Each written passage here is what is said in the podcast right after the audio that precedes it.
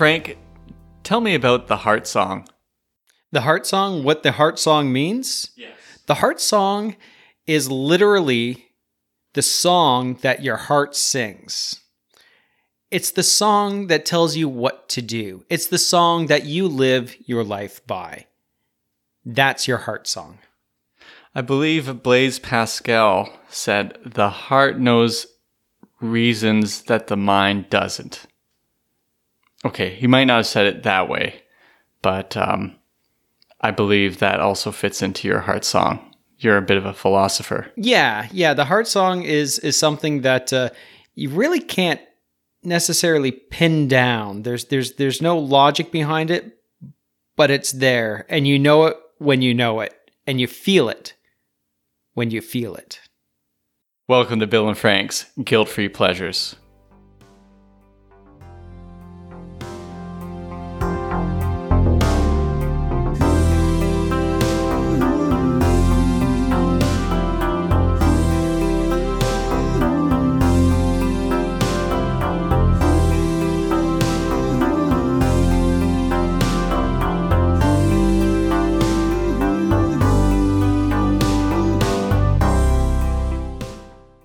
So on uh, today's episode, we're going to be introducing someone who uh, a good friend of a good friend of uh, Bill and I's, and a good uh, good friend of the show, Mr. David Kitchen, and he is going to help us to explain this song and why it's his heart song.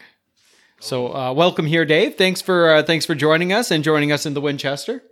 Thank you guys for having me. Um, yeah, this song is a classic from my um, adolescence and a big movie that I was a huge fan of. Uh, I'm sure we're going to talk about later Robin Hood, Prince of Thieves. But I have a personal story that goes with Bryan Adams. Not so much the song, but Bryan Adams. Bryan Adams holds a special place in my house because my wife got to go on stage with him when in two, in the early 2000s he kind of famously had a, a benefit for a cancer ward here in St. Catharines with Linda Evangelista. And it was like a two-prong event. It was a dinner and then the concert after. And Kate my wife was at the dinner and she shared a table with a local painter named Trisha Romance. And Trisha Romance had front row seats and there were four in that party and then Kate and her friends. So there were six at the table um, and it turns out that the reason Kate was at that table is because she had tickets with the other twosome side by side, just coincidentally. And so when Trisha Romance found out, she gave Kate her front row seats so they could sit beside their friends. And then, Wow. so then they leave the dinner with these upgraded tickets and they go to the show and Kate's sitting in the front row. And when it's that moment where they bring somebody from the audience, it's Kate, and Kate. Wow. Kate had her Courteney Cox dancing in the dark moment in her in St. Catharines, and she got to bang a tambourine with Linda Evangelista while Bryan Adams sang on in concert. So anytime Bryan Adams gets brought up in our household, Kate perks up like a puppy dog. And so this is uh, the fact that I'm doing this. She doesn't even know I'm doing this actually, but the fact that I'm doing this will mean a lot to her when she finds out. That's fantastic. I'd like to think Trish Romance also painted a picture of it. It's a Victorian scene in watercolor. Yeah, there's lots of flowers and whatnot. So yeah. A couple of door columns in there as well. I also said I would have a story. We didn't know what Dave's story was going to be when he brought it up. My story is a definite step down. I remember this song well when it first came out, and I was mini golfing when the song came on. I was mini golfing with this girl I liked, and I had sent a letter. We did this sort of letter exchange back and forth at camp, and you know, do you like me? I didn't quite do the checkbox because I was, I'm not a cli- I'm not a walking cliche. No. I mean, okay, I somewhat am, but I, in that, uh, in the moment, she, uh, she said, uh, I like this song. And I said, I like this song too. That was my story. It was a really big moment. And then uh, two months later, she uh, sent me a letter that said, saying she uh, didn't feel the same way she did about me when we were mini golfing. So everything she would do, she wouldn't do it for you. No. Right. Everything I did was was for naught. Yeah. And not not to one up here, but uh, my story about this song is that I know this song. So I mean, there's that. I love we could have a story of decreasing returns. Thank you, Kate, for that. Yeah. So we uh you know, we called our shot, we hit the home run right off the hop, and now uh it's uh it's been a lot of double plays we've been hitting so far, so All right, where are we going with this? So, what how we want to start this? Do we want to talk about the song history? Should we go there first? Yeah. Do we want to talk about the yeah, well let, let's talk about the song history and then the uh the attachment with the movie. yes. And then it was not as as successful in the awards circuit as it potentially could or everyone should, or thought that it would be, I think is a good uh, good place to go. Yeah. Well, um, let's see. It was number one in 19 countries, but not Spain or Italy. Just Well, those are the big ones, right? Like if, if you're if you're not break, breaking that Spanish market, you're uh, yeah. Sorry, Bryan, but the the uh, real romantic languages weren't digging this. 16 straight weeks on the UK single charts, which is unparalleled. There's never been a single Really? on the UK charts that's been this long. Not even that Old Town Road or that Drake stuff. C- C- Drake got about And 15 weeks. nothing like no Beatles or no anything Beatles. like that. But 16 straight weeks, 15 million copies sold. That's what I uh, uh, found on on uh, Wikipedia. Yeah, it was um, produced by Mutt Lange, Yes. Oh yeah, that's right. who did the album, and but the song came from the composer of the um, the movie, who was doing the score, and then you. So there was some sampling, and it was all born out of this idea that they were going to take a sample from the the movie and then turn it into a song. And his idea was that it was going to be from Maid Marian's perspective, and so they actually shopped it around to Kate Bush. And uh, I can't remember. There were a couple others. Annie Lennox and Lisa Stan. Lisa Stansfield. That's Lisa the- Stansfield. Wow. Been around the world, Yeah, yeah. And I, I, I can't find my baby.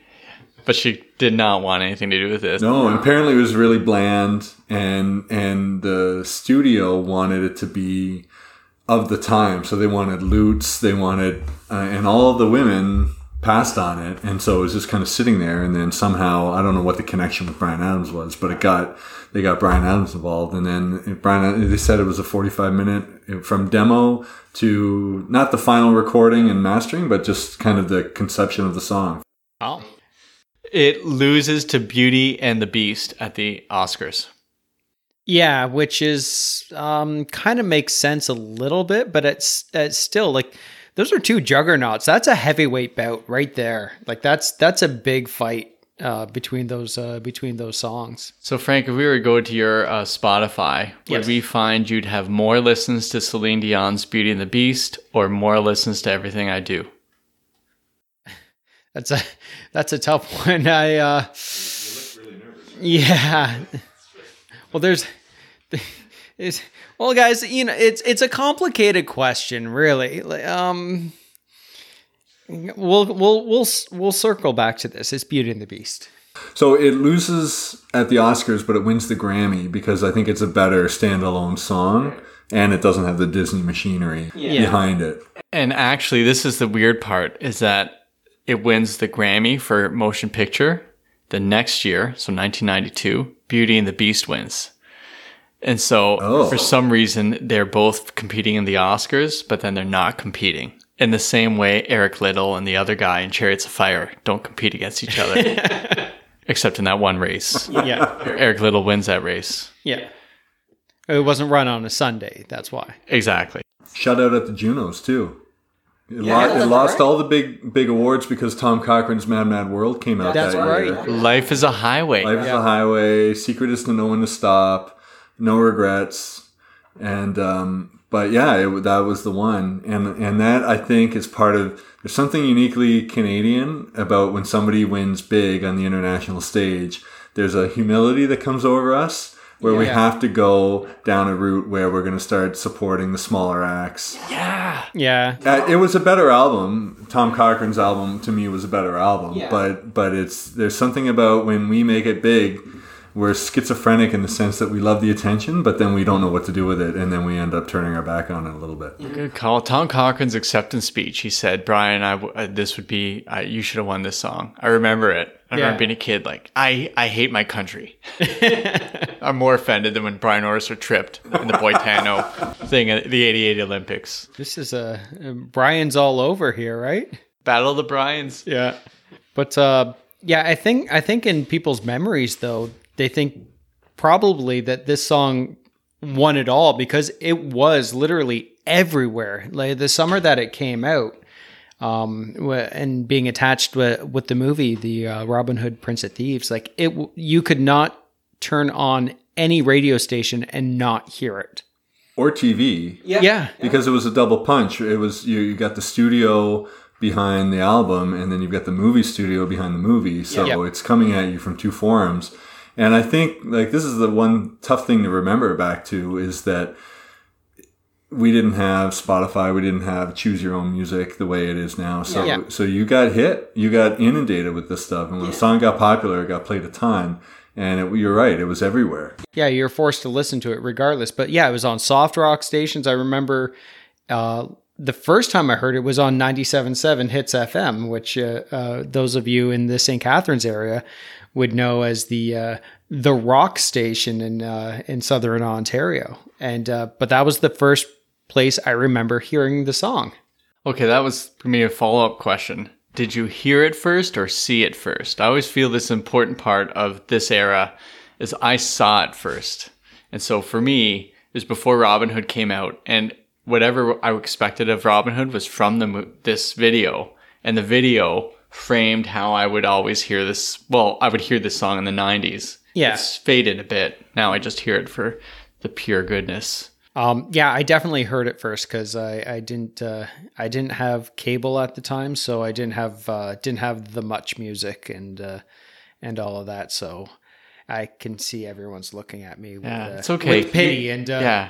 You can you, talk it out. Talk it out. There's really not much to talk about. Right. Uh, my parents didn't spring for a cable until uh, until I was uh, 15, I think. Kitch. I I think I saw it because it was the glory day of videos on TV plus uh, movies releasing albums or songs to to accompany movies. Yeah. When you know you think of the '90s as it's kind of a glory, that you had "Kiss from a Rose," and this begins an arc in Bryan Adams' career where he goes from here to. Uh, the the song with Sting and Phil Collins, right? No, uh, it? with No. Uh, Rod Stewart. Rod Stewart, right? Yeah, All, for Love. Yeah, Which, which is Three Musketeers. which is a terrible, terrible song. Right. It's I that will not we will not do a guilt free pleasure about that one. We will we will do a guilty pleasure about that song. That's right. But then, and then he goes from there, keeping the medieval movie theme alive. He goes from there to Don Juan DeMarco with "Have You Ever Loved a oh, Woman?" Oh yes, that's right. I, I mean, really, about that song. ever loved a woman? That's So- a good song. Yeah. so, just for his career, this is the beginning of a shift, and I wonder if that's why on the awards, it's a turning point in his career because he goes from the sort of raspy rock of Reckless in '87. And this is where you get Summer '69 and songs like that, or the album before that with, with "Run to You" and things like. that. And then he goes full pop, Yeah. right? And so it's a turning point in his career, but also kind of buying into that stuff. And we saw it later on with Celine Dion with the um, the Titanic song, where all of a sudden, right, there's that perfect pairing of movies and songs, Yeah. and it was everywhere. And they hit their zenith, right? I mean, this album, The Waking Up the Neighbors, went diamond in Canada, Yeah. which is crazy. Yeah. There's not too many albums go diamond. Mm-hmm. And this was every, they played all those singles on Much Music all the time. It was on the radio all the time. It was mm-hmm. everywhere. And so the stretch from 91 to 93, I think, just like nonstop Bryan Adams. yeah. And there's a vacuum in Canadian culture too, because there's nobody else, right? Yeah. 95 is when Jagged Little Pill comes out, and uh, Shania Twain's, I, I can't remember the name of the album, but her big one. The Woman in Me? The, yeah, that one comes out. Also Um, Yeah, another Mutt Lange production. Well, it's, and his career goes through a similar arc because he starts off, his big break is Highway to Hell with ACDC. That's right. Yeah. And then, then he does uh, Back in Black, and then he does. Uh, there's other things in, in, as well, but he does Hysteria and Pyromania by Def Leppard. So he's in that kind of power pop rock, right? And then right around this time, he starts to go off, and then he's doing Shania Twain, and then by by 2000, he's Well, literally, doing- yeah, because they got married. famously got married, and then famously cheated on her Yeah, with a guy, and then they did the spouse swap. yeah. So so Shania Twain gets cheated on by Mutt Lange, and then the guy that Mutt Lange was cheating on his wife with ends up With meet- Shania. meeting up with Shania. Yeah. They get, they get married. It's the weirdest switcheroo. It's death. that's that's a Hallmark movie. Is it Hallmark After Dark or? Ooh, yeah, that's a Hallmark After Dark. Yeah, yeah, Is that where they kiss, not just hold hands? yeah. Right, okay. yeah. sometimes, sometimes even open mouth. but uh, so I have a question. Um, do you think the song would have been as popular as it was if it wasn't attached to the movie, which was incredibly popular because uh, it was featuring the greatest living actor of all time, Kevin Costner? I'd say no. I think the movie it was a huge launching pad. The song was perfect, but because it uses that opening piano riff from the movie, right? It's got mm-hmm. this because it's so cinematic. I don't think you could it, it would exist otherwise.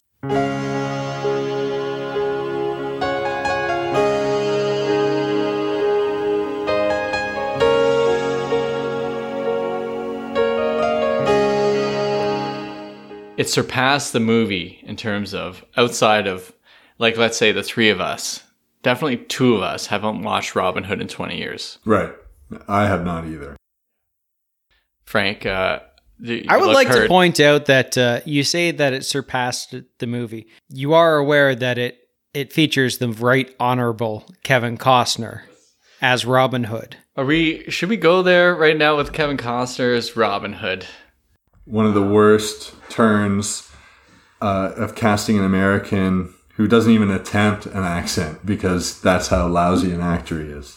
I will physically fight you on a podcast. It's it's going to be really awkward, but I will physically fight you on this. Now, I because for me, I had such high hopes for the movie because that video was. Can so we talk a little bit more about the slight that I just uh, endured here? I think we're coming. We're circling back to it for another. You're gonna get hit again, really hard. so just brace yourself. But the um the video is great. You can't get the video online anywhere because who the guy who owns the rights to it or the company Yeah. keeps having it pulled down for Oh, some really? reason. The video is great. Have you tried the dark web? No, I haven't tried the dark. No. Don't. So, so the uh, but you can't get the video. But when the video came out, it made the movie look so epic that no matter what it was, by the time you saw the movie, everything I do doesn't come on till the end, and so everything else is like, what? What am I? And so anything else in between couldn't match the quality of that video Yeah. and it's um i mean we really need to like i'm a big kevin costner fan too the Untouchables, is incredible Yeah. And then the, you just you're cheering for costner but there there's a scene where his english accent comes and goes within a, definitely the same shot. Like he just gave up. Oh no, no, I don't think that he gave up. I think that he nailed it so well that he didn't feel he needed to go on any further with the accent. It's I think it's quite evident. robin hood was made it be, anything pre-lord of the rings just looks like a bunch of americans playing cosplay in the forest Wow. I uh I am in the minority here, aren't I? okay we lost ourselves in kevin costner Yeah. um Well, we were talking about whether the song would be. As That's as, as big as it was if it wasn't for the movie. Yeah. Uh, what do you think? I think no, because his his follow up to Reckless had no hits on it. It- right? So he had um, Summer '69 in '84. In '87, he releases his follow up, and it's pretty empty. So this one, without the boost of the movie, I don't know. I don't know what would happen. This was the uh, this was the album that definitely launched Bryan Adams on a on a massive international stage. I, I, I think he was always kind of he was popular, but because of this song and because of its attachment to the movie, That's why this album just basically exploded, right? Like it, it was Yeah. so uh, so popular. I, I can't think of any household that didn't own this album. I didn't own the album. But your household did. I bet you your sister had it. Um, that's a good question. Do you want to text her and ask? I do. I, I Kurt had it, so my brother-in-law would have it for sure. Yeah. The length of the album, 74 minutes and 52 seconds. That's a long album. In the 90s, they just kept pushing it. They maxed out the CD Yeah. because that's about as much as you can put on a CD. Yeah. You can do 78 minutes, I think. And Genesis We Can't Dance was like 77 minutes. Yeah, It's just like, yeah. oh my goodness, this is so long. Now you get an album. What is that? Bruno Mars, like 28 minutes, Yeah. wins a Grammy. It's like 28 minutes. Isn't that an EP? Yeah. Yeah. Oh, it's a double album.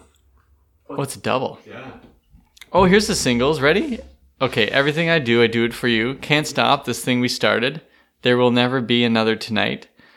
Thought I died and gone to heaven. All I want is you. I don't remember that one. Here's a big one. Th- This is interesting because uh, like back in the '90s, you'd have your um the the big singles wouldn't always be the first one. Do I have to say the words? Do you remember that song? Yeah. that's a that was great. Touch the hand. I remember that. So seven singles. Wow. Seven of 15. It's not bad. Um, do you know that of the Bryan Adams songs, Everything I Do is the second most played on YouTube? What do you, do you know what the first one is? I'm going to say Summer 69. And you're incorrect. Heaven. Is it heaven? Inc- It's heaven is heaven is number three. Oh, wow. Okay. Really? Yeah. Summer 69's like, it's top five, though, right? I hope so. I would, I would haven't- think so. What is it? Please forgive me. Yes. That was from the next album, wasn't it? That was from the Greatest Hits album. Okay. And so that's a huge one. The UK loves Bryan Adams. Yeah. Bryan Adams actually lives in the UK, Okay. and he does a better accent than Kevin Costner. Oh, come on. he does. And he doesn't he has one of those accents where you're like, is that so I listened to an interview. I heard an interview like a 15 years ago and it was like strong on the English. I'm like, oh, okay, listen, buddy. You're not picking up an accent. Like not this strong. But I heard him recently, like last year or a couple years ago in an interview. And so he had slight things where he'd have an English thing. Mm-hmm. But he wasn't like as pronounced. But he's he's lives in from what I gather, he lives in England okay. and I mean his his other career is actually bigger right now than his music. It's his photography. It's like a he photographed the Queen. Yeah, that's Oh, right. really? yeah. Okay. And so, and him living in in England brought up some problems for this album because it wasn't considered Canadian content, which is one of the reasons that the Junos kind of looked hard at it because there's there's um there's like four categories and you have to hit two of the four. Like one is you have to be Canadian. Um, it has to be either recorded in Canada or the musicians have to, or is, you know, is written entirely by a Canadian. So because the song is written by the movie score guy with Adams, it doesn't, it's not exclusively Canadian. So it was out of the running for CanCon. And then they had to kind of rejig just to make this count. So, uh, which is one of the reasons it got a ton of play in Canada because it, it was not only a hit, but then it satisfied the CanCon Yeah. content. Yeah, and looking right here, it says if Adams had written all the lyrics and Lange had written all the music, or vice versa, it would have counted as CanCon because it was a split. It wasn't. It's crazy. Gotta open those borders, Canada. Unbelievable. He said you wouldn't you wouldn't accuse Elton John of being un, un-British. Yeah, but he lives in, well, not now. He lives in uh, BC, doesn't he? With his, Married to a guy from Toronto. yeah, yeah. I think I think they live in uh, in BC. So, um, Bryan Adams, uh, Canada's uh, Elton John, I would say, right? Because he lives in Britain, right? let's talk about the music or let's talk about the song so um i wa- i have a listed here in my notes okay what is the most memorable part of the song for you or like so melody wise what what do you think of when you think of this song The most memorable part is, uh, I think it's at the end of the the last chorus when it gets quiet. I would die for you. Then the piano and the fade out. You know it's true. Everything I do, I do it for you. Then the oh ohs, I do it for you. I uh, I know I started singing that, but then I I, I pulled back the reins here. You lost your confidence. Oh, very much so. When as soon as I heard myself singing, that was uh, yeah. Yeah, I'd for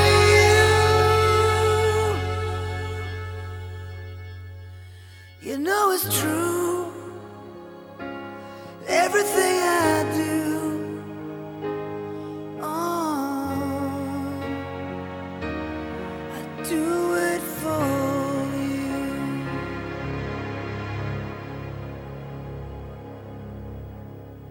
For me, I don't even know what the music part of it is, but it's always the, the it's the splitting of the arrows in the video yes. when he shoots his own arrow and he splits it in half. That is so huge. It's such a ridiculous thing to look at now where the arrow looks like a it looks just like a, a big Q-tip. if you watch it now. Does not look like an arrow. Yeah. And it's like in front of a screen.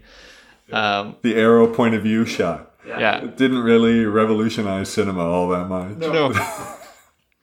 um, the the very opening piano riff.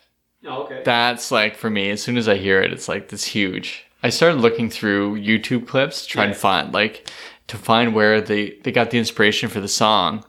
That "I Do It For You." That's Maid Marian says it to him in that speech where they meet in front of the water, and she says, "Will you tell King Richard? Will you do it for your country? I will do it for you." And then she kisses him. And then the blind guy says, I can see that you like each other. It's like not funny. Uh, it's pretty funny. I guess. Because he's blind. So he can't really see, but he can tell.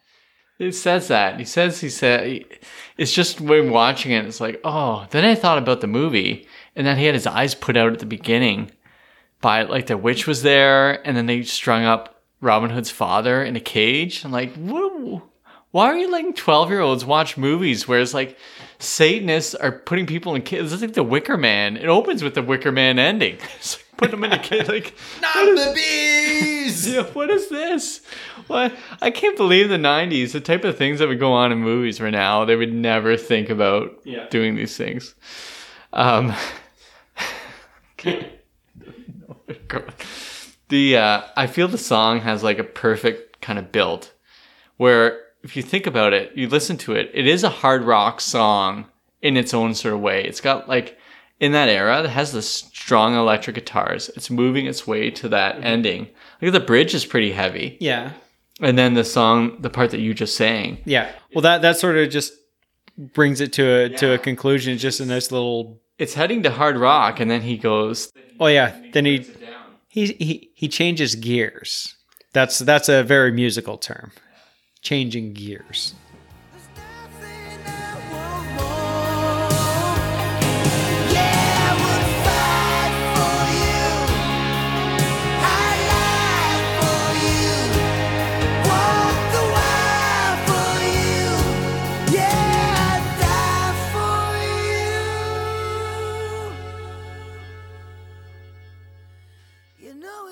Yeah, that's all I got to say about the music. I don't. uh I I got some favorite lyrics. Do you have a favorite lyric? Oh jeez.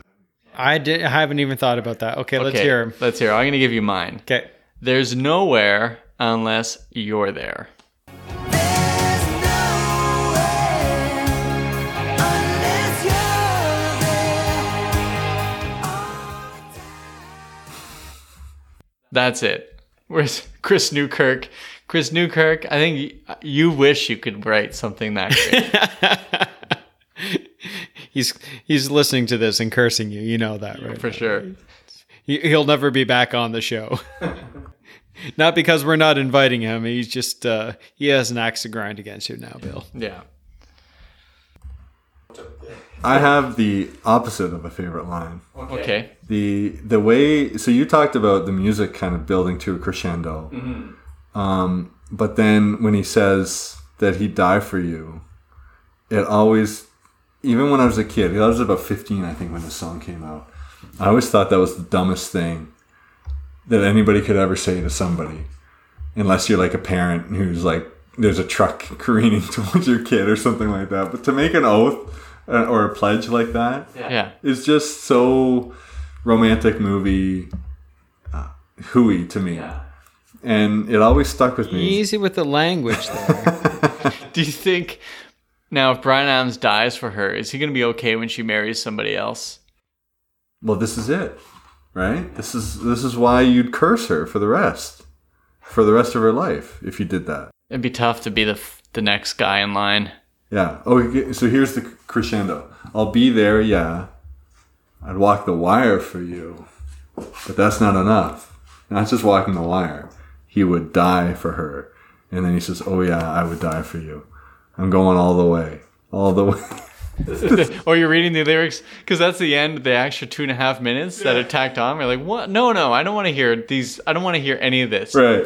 You don't you don't like the uh, the nine minute version of this song? I hate those extra two minutes where it's just the same tune. It doesn't even have the piano going on. It's just like Bryan Adams live. I'm like, I don't want to hear this. I, I came here for the piano thing. He was going to say he's going to die for her, and then that's it. I mean, uh, maybe he's a terrible wire walker. 'Cause he, he could, if he could walk that wire, he wouldn't die for her. He's no Nik Wallenda, that's for sure. Yeah, I don't even know if I have a favorite lyric. this is the first time you've looked at the lyrics. It's it, you're not lying. I don't know if there is a good lyric in this song. It's it's an amazing song, but Yeah, you know, it's a simple song, but it's uh, you know, I, I keep thinking I'm going back to my 15 year old self where it was just you know 15 year old who doesn't understand complex lyrics and this is right in the wheelhouse Oh, yeah, it's yeah. got all the makings of it's big hollywood summer blockbuster Yeah. summer song right and it's just perfect Yeah, I'm with you on this. Um, Frank, I got one for you, and Kitch. Or we haven't talked over this, but I know Frank, you don't know because you've done no research. I listened to my heart song. I listened to Dave's heart song. um, they rejected a singer's tune. I don't know what that means. Okay, let me try this again. There was a singer who is big to guilt-free pleasures who put out a song. He had a major song on a major sequel from the 80s, and they thought it was too pretty. Peter Cetera. Peter Cetera. Peter Cetera has a song he made for Robin Hood, Oh, really? but I don't know if we've ever heard it. I need to hear that song. If we email Peter Cetera, do you think he would sing it for us? Uh, through clenched teeth, yeah. Let's go to some categories. Yep. Can this be a wedding dance? Oh, absolutely. 100%. This can be the main wedding dance. Yeah. It it was the main wedding dance for about five years, I think. Yeah. Okay. Can this be an interpretive dance at a public school talent show? Oh, yeah. Like, you know, the, the hearts turning into birds that fly away and Oh, stuff I like see. that. Yeah. that's a good category Yeah. Yeah. oh totally Yeah. So, well, you know what though? There's a lot of death talk in it, so I don't know. So I would die for you. They could lie down every time they say it. and, and, like plunge it, plunge a fake knife into their heart or something. Okay, like this that. will have to be a high school talent show. We can't Yeah. have it at elementary. Yeah, Maybe junior high, maybe grade seven and eight. maybe seven or eight. I would die for you. Yeah, a lot of death. Yeah. yeah. Could be. You'd have to have a trigger warning before you do this at Well, the talent show. not not in 1992. You wouldn't have to. And how many kids are falling off that wire before they finally get across that wire? That's right. Yeah, because you could act out acting across the wire. Yeah, This is this is a great pantomime song. it's got it all. It's got fights, right? I would fight for you, right? Um, I I would sacrifice. Look into my eyes. Look into your heart, right? So there's tons of action you could do on this. This is a perfect action song. Yeah. Okay, um, who else could sing this song? Contemporary. Oh, sorry. Uh, uh, from that era or from this era? Because I don't know. I don't know singers from this era. Yeah, we don't. ca- it's a- We'd have to define ourselves as people who stopped listening to music after 1994. so, Pretty much. But this genre doesn't exist anymore. So No. it's so hard. You, you really would have to find something jarring because crooning movie singles don't exist anymore. Ed Sheeran be able to sing this song? I don't think Oh, so. that's a good call. Maybe. What, what about Rod Stewart doing the American Songbook Part 19, where he's now made it up to the 90s? He's so old that he could do this song. Yeah, he just he waited it out. Uh, Well, I think because we we talked about this uh, in a previous episode that um, Bryan Adams could have sang a Richard Marx song, but could Richard Marx sing this song? Ooh, oh, Richard Marx. got the piano. Mm-hmm. You know, I think it could work. I see this more as as a, a lifeline to a, a failed singer, right? Because they're taking this is an easy one right across the plate. Oh yeah, it is right. This is a John Stamos trying to revive his career. Oh, John Stamos could do this. Yeah, John Stamos Yeah. would definitely some somebody like that, somebody who's never really made it and then just relies on covers of, of really successful songs. It would do huge in, in Germany. Would it go to number one in Spain or Italy? Ah, that's a that's a tough market. Melissa Etheridge. Yeah, Yeah, yeah, that makes sense. Yeah. Go to. yeah. Alannah Myles. It's too, the Canadian mm. connection would just overlap on Yeah. that song. And other than Black Velvet, I don't know anything else that Alannah Myles really. Love is, lover of mine. Oh, that's right. Yeah. But Ele- it's funny you bring that because that she was a contemporary of the song. I bet. I bet Yeah, if you looked yeah. up that song, it would be in like 90, 91, something Yep. like that. Because that's the interesting. Like there wasn't there wasn't anything on the pop scene in Canada at that point. Right? It was it was I, I know I said this earlier, but it was it was a bit of a vacuum, and there was there was nobody else. So to bring in a Canadian to do it, it'd just be too like Yeah. I don't know. I would like to counter that uh, that statement with uh, Mitsou. we had Mitsou. That's right. French version, French version of this. That would work. Yeah. Yeah. Oh yeah. Oh, that and then you get your CanCon Oh yeah, Rock Roch Voisine. Roch Voisine. Roch Voisine. I think he like a CanCon French version of the song. Yes, absolutely. He would not. Oh, he would knock this out of the park. Celine Dion in Vegas. Yeah, Yeah.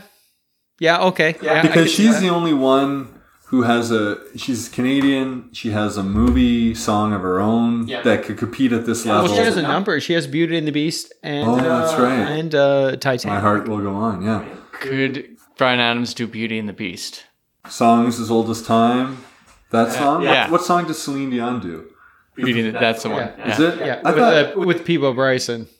oh. Well then, uh, no, I thought it was the old lady from uh, Murder She Wrote. You got it. that. Oh, No, for in, you in in the movie. in the movie and at the Oscars. Oh, that's right. Yeah, Wow. yeah, in the movie, but the the soundtrack or the uh, the song that Oh, was released. the official release. Could Angela Lansbury do everything I do? I do it for you. with Andy Griffith as a duet. That would be fantastic. All right, we got it. Oh my goodness. I would pay money for that. I would pay lots of money for that. I think this is a terrific heart song, I think this is a great heart song. And um, are we gonna ask Chris Newkirk what he thinks about this? I, I don't care what Chris Newkirk thinks about this. This is a heart song song. Yeah, we know what he thinks. He hates this song. Look into my eyes,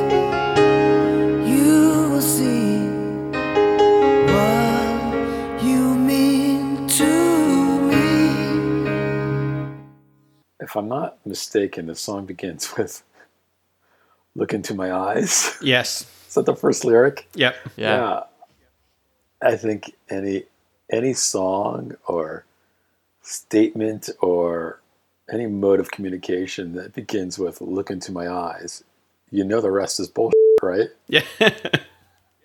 like and the song begins with look into my eyes. So i can just i know i can just tune the rest out because it's going to be bullshit. So that's sort of that's sort of my thought on that song. That's sort of how i look at it. I really don't need to listen any further. Look into my eyes, you will see. I think uh, the one thing we haven't talked about is how this allowed Bryan Adams to pretty much spend the rest of his days photographing supermodels.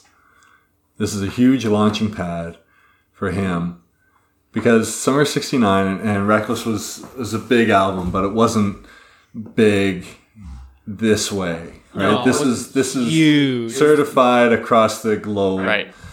Except for Spain and Italy. 15 million copies sold, and then he does the most cool thing, which is just goes and then films or uh, shoots supermodels Yeah. And the Queen. and a queen. who's Yeah. the ultimate supermodel, I suppose. But the, it's just incredible. Like he's got a whole book of stuff, and to give him credit, he donates all the proceeds to Yeah. like cancer charities. Yeah. like, it's like he's like a big, it's a big deal for him. So Yeah, the man has a big heart. yeah. yeah, and so he's a he's a he seems like he's a sort of he's definitely an artist. It's a weird thing because he's such a rocker. Like when I was a kid, I'm like, okay, Yeah. this is like a man's man, whatever that means. Well, yeah, he wore the Canadian tuxedo and uh, Yeah. he rocked out. but he was all but he's also like he is a pure artist like he like when he's not doing music he's doing some other form of art Yep. his his stuff is good like I, i'm not a huge fan of later stuff Oh, I have to. No, no, no. I have to counter that. yeah The 2002 soundtrack, not just a song, but the entire soundtrack to Spirit of the Cimarron, a movie, an animated movie, one of, one of DreamWorks' early animated movies with Matt Damon as the main guy, um, is a fantastic album Okay. in its own right. Like it, it's, Okay. it's not a. If you watch a movie and listen to the soundtrack, it's incredible. It's not a s- not an album I would just pick up and listen to, but as a soundtrack, it is. It and this is 2002, so this is a full decade after Right. this. okay guilt free pleasures uh, movie night Or also, there's the the song uh, he did with uh, Mel B from the from the Spice Girls. that is a great song that is a great song Yeah. um i'll give you that I, so i feel like he's a except well, i'm gonna have to listen to the soundtrack album i felt like he had sing like he had a song called everything that looks good on me is you i thought it was Oh, yeah. awful it's just I like remember that song. in Cloud Nine. I remember because I worked in a shoe store and they played it all the time on the ca- Canadian radio. Funny enough, like just like oh man,